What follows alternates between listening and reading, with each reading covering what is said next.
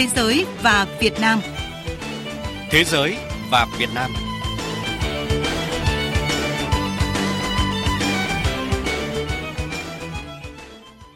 Mời quý vị và các bạn nghe chương trình Thế giới và Việt Nam trên kênh Thời sự VV1 với các nội dung sau.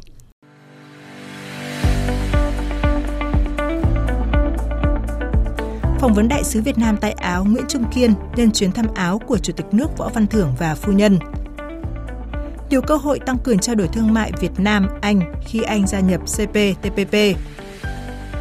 Doanh nghiệp Việt Nam có nhiều đóng góp tích cực cho phát triển kinh tế xã hội Lào.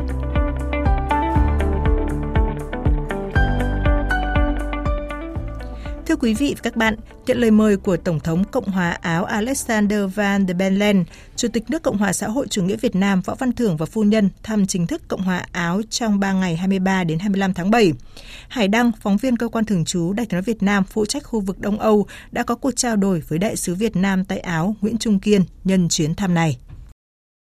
Thưa đại sứ là ông có thể chia sẻ về những điểm nổi bật trong quan hệ hợp tác giữa hai nước trong thời gian qua được không? Việt Nam với cả Cộng hòa Áo thì có thể nói là một cái mối quan hệ khá là nổi bật trong số các nước châu Âu. À, nước Áo là một trong những nước đầu tiên uh, công nhận và thiết lập quan hệ ngoại giao với Việt Nam, uh, có lẽ chỉ sau Thụy Điển. Thì uh, năm 2022 hai nước vừa kỷ niệm thiết lập quan hệ ngoại giao 50 năm và là năm nay năm 2023 thì lần trong cái chuyến thăm đầu tiên của chủ tịch nước Võ Văn Thưởng sang châu Âu thì chủ tịch đã chọn Áo là một cái điểm đến và đây cũng là một cái dịp rất là quan trọng để hai nước làm sâu sắc hơn cái mối quan hệ hữu nghị truyền thống và tiếp tục phát huy di sản của các cái thế hệ trước đây đã gây dựng nên để tiếp tục phát triển cái mối quan hệ trong một cái à, bối cảnh mới. Vậy ông có thể cho biết về ý nghĩa mục đích trong chuyến thăm chính thức Cộng hòa Áo lần này của Chủ tịch nước Võ Văn Thưởng được không ạ? À, Chủ tịch nước Võ Văn Thưởng sang thăm Áo một lần nữa khẳng định việc là ta rất là coi trọng cái quan hệ hữu nghị với Áo, khẳng định cái hướng tới các cái mối quan hệ trong tương lai lấy cái nền tảng là cái quan hệ giao lưu nhân dân, lấy quan hệ về văn hóa giáo dục, đào tạo giữa cái, cái nền tảng về cái hợp tác à, rất là biên chặt và càng ngày càng có hiệu quả hơn nữa về mặt kinh tế. À, phải nói là một cái chuyến thăm trong thời gian ngắn nhưng mà nội dung rất là toàn diện và nó nhằm à, làm sâu sắc hơn cái quan hệ và hướng tới tương lai. Vâng, trong bối cảnh tình hình khu vực và thế giới có nhiều biến động khó lường, quan hệ hai nước trong thời gian tới sẽ có những cái thách thức và triển vọng như thế nào thưa đại sứ? Thế giới nói chung và nước Áo và nước Việt Nam để hiện nay đứng trước một cái thách thức lớn là thứ nhất là hiệu quả của cái ờ, đại dịch Covid. Thứ hai nữa là cái xung đột ở châu Âu cũng cản trở cho hoạt động kinh tế giao thương. Thế ngoài ra thì cả thế giới chúng ta đang đứng trước một cái thách thức chung đấy là cái đe, mối đe dọa của ờ, biến đổi khí hậu trong cái mối thách thức đấy thì bản thân nước Áo đang có những cái động thái quan tâm nhiều hơn đến ờ, châu Á Thái Bình Dương và quan tâm đến Việt Nam. Ngược lại Việt Nam chúng ta cũng coi à, châu Âu là một trong những thị trường hàng đầu có lẽ chỉ sau thị trường Mỹ, uh, Trung Quốc mà Áo là một cái cái nước trung tâm. Vâng, xin cảm ơn đại sứ về cuộc trao đổi vừa rồi. Quý vị và các bạn vừa nghe phóng viên Đài tiếng nói Việt Nam phỏng vấn đại sứ Việt Nam tại Áo Nguyễn Trung Kiên nhân chuyến thăm Áo của Chủ tịch nước Võ Văn Thưởng và phu nhân.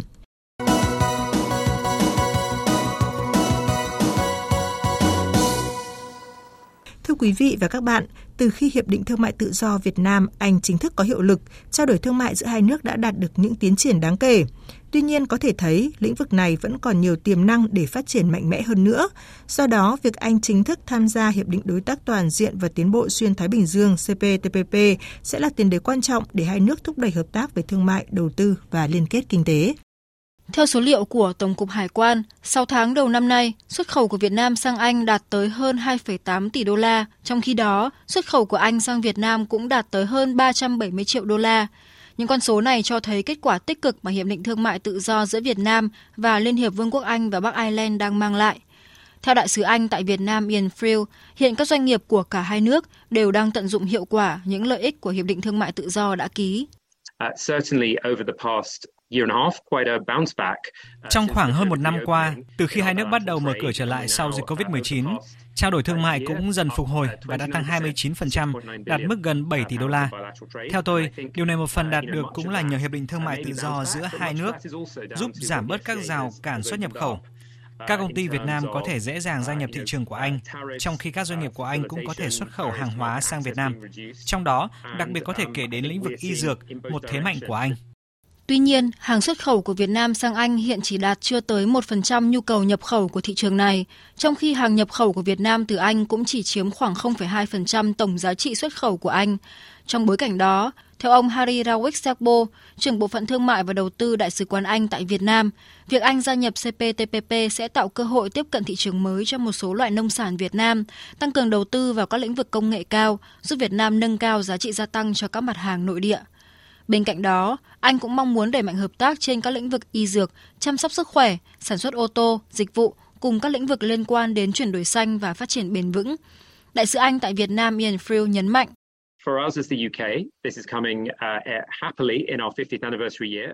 Đối với Anh, việc gia nhập CPTPP trong năm nay có ý nghĩa rất đặc biệt khi mà Anh và Việt Nam kỷ niệm 50 năm thiết lập quan hệ ngoại giao.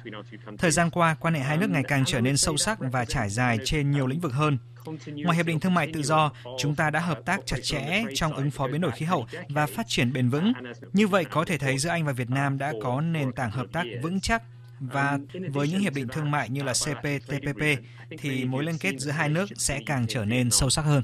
Theo ông Chris Jeffrey, Chủ tịch Phòng Thương mại Anh tại Việt Nam, các cơ hội dành cho doanh nghiệp Anh tại Việt Nam hiện đang nằm trong nhóm tốt nhất trên thế giới. Do đó, việc Anh gia nhập CPTPP chắc chắn sẽ mở ra nhiều cơ hội kinh doanh cho doanh nghiệp hai nước, từ đó thắt chặt hơn nữa mối quan hệ hợp tác giữa Việt Nam và Vương quốc Anh.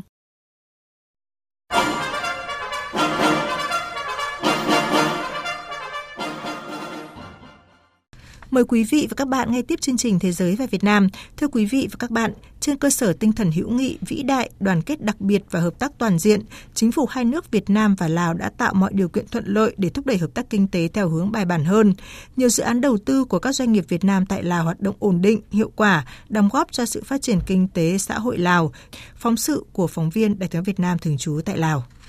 Công ty Star Telecom với thương hiệu Unitel là một trong những dự án đầu tư tại Lào theo hình thức liên doanh thành công nhất của Tập đoàn Công nghệ Viễn thông Quân đội Viettel. Hành trình 14 năm của doanh nghiệp này ghi dấu thành tựu ấn tượng, trở thành một biểu tượng thành công mẫu mực. Từ vị trí nhà mạng nhỏ nhất trở thành doanh nghiệp viễn thông đứng đầu ở Lào với 3,3 triệu thuê bao, góp phần đưa Lào trở thành một trong các nước có vùng phủ và tốc độ 4G tốt nhất Đông Nam Á. Bên cạnh đó, Unitel không ngừng đóng góp tích cực vào phát triển kinh tế xã hội của Lào khi tạo việc làm cho hơn 27.000 lao động, là công ty đứng thứ hai tại Lào về đóng góp thuế và ngân sách. Ông Trần Trung Hưng, Tổng Giám đốc Unitel cho biết. Ờ, chính phủ Lào thì tiếp tục tạo được nhiều điều kiện thuận lợi cho cái việc mà phát triển cái hạ tầng viễn thông, đặc biệt là khi chúng tôi triển khai hạ tầng thì được chính phủ và nhân dân rất là đồng tình. Họ hỗ trợ giúp đỡ thậm chí là có những cái bản mà chúng tôi triển khai cái hạ tầng nó rất là khó khăn thì người dân sẵn sàng ra là bê vác khuân các cái trang thiết bị và đến tận bản để chúng tôi xây dựng. Ông Dương Đình Bảng, Chủ tịch Hội Doanh nghiệp Việt Nam tại Lào cho biết, việc hợp tác đầu tư, kinh doanh thương mại, dịch vụ của các doanh nghiệp Việt Nam tại Lào trong thời gian qua đã đạt được thành quả đáng ghi nhận. Trong đó, công tác an sinh xã hội mà doanh nghiệp Việt Nam đã thực hiện tại Lào đạt gần 73 triệu đô la Mỹ, tập trung chủ yếu cho các lĩnh vực y tế, giáo dục, xây dựng nhà cho người nghèo ở vùng sâu, vùng xa. Theo ông Dương Đình Bảng, hiện chính phủ Lào đang tích cực sửa đổi hệ thống pháp luật hiện hành nhằm cải thiện môi trường đầu tư kinh doanh. Có nhiều hiệp định của hai nước đã được ký kết để tạo ra cái hành lang pháp lý thuận lợi cho cái việc ờ, đầu tư cũng như là kinh doanh của các doanh nghiệp Việt Nam tại Lào. Đồng thời, các bộ ngành của hai nước, nhất là Bộ Kế hoạch Đầu tư và Ủy ban Hợp tác cũng như các bộ ngành khác đã hỗ trợ các dự án đầu tư sản xuất kinh doanh của các doanh nghiệp Việt Nam tại Lào đang dần ổn định. Doanh nghiệp Việt Nam hoạt động tại Lào trong các lĩnh vực như đầu tư, thương mại, tài chính, tiền tệ ngân hàng, thủy điện, khai khoáng, kinh doanh xăng dầu, giao thông vận tải, vân vân.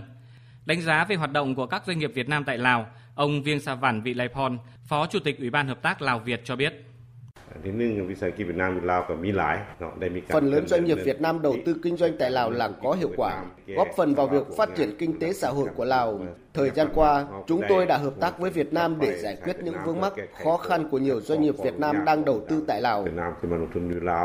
Đó, đầu tư của Việt Nam sang Lào có nhiều chuyển biến đáng ghi nhận. Tổng số vốn đăng ký đầu tư của các doanh nghiệp Việt Nam sang Lào trong năm 2022 đạt trên 180 triệu đô la Mỹ, tăng hơn 52% so với năm 2021. Riêng 6 tháng đầu năm nay, có 4 dự án được cấp mới và 2 dự án điều chỉnh tăng vốn với tổng trị giá 26,3 triệu đô la Mỹ. Việt Nam tiếp tục là nước có đầu tư lớn thứ ba tại Lào. Nội dung vừa rồi đã kết thúc chương trình Thế giới và Việt Nam hôm nay. Cảm ơn quý vị và các bạn đã chú ý lắng nghe và hẹn gặp lại trong chương trình tuần sau.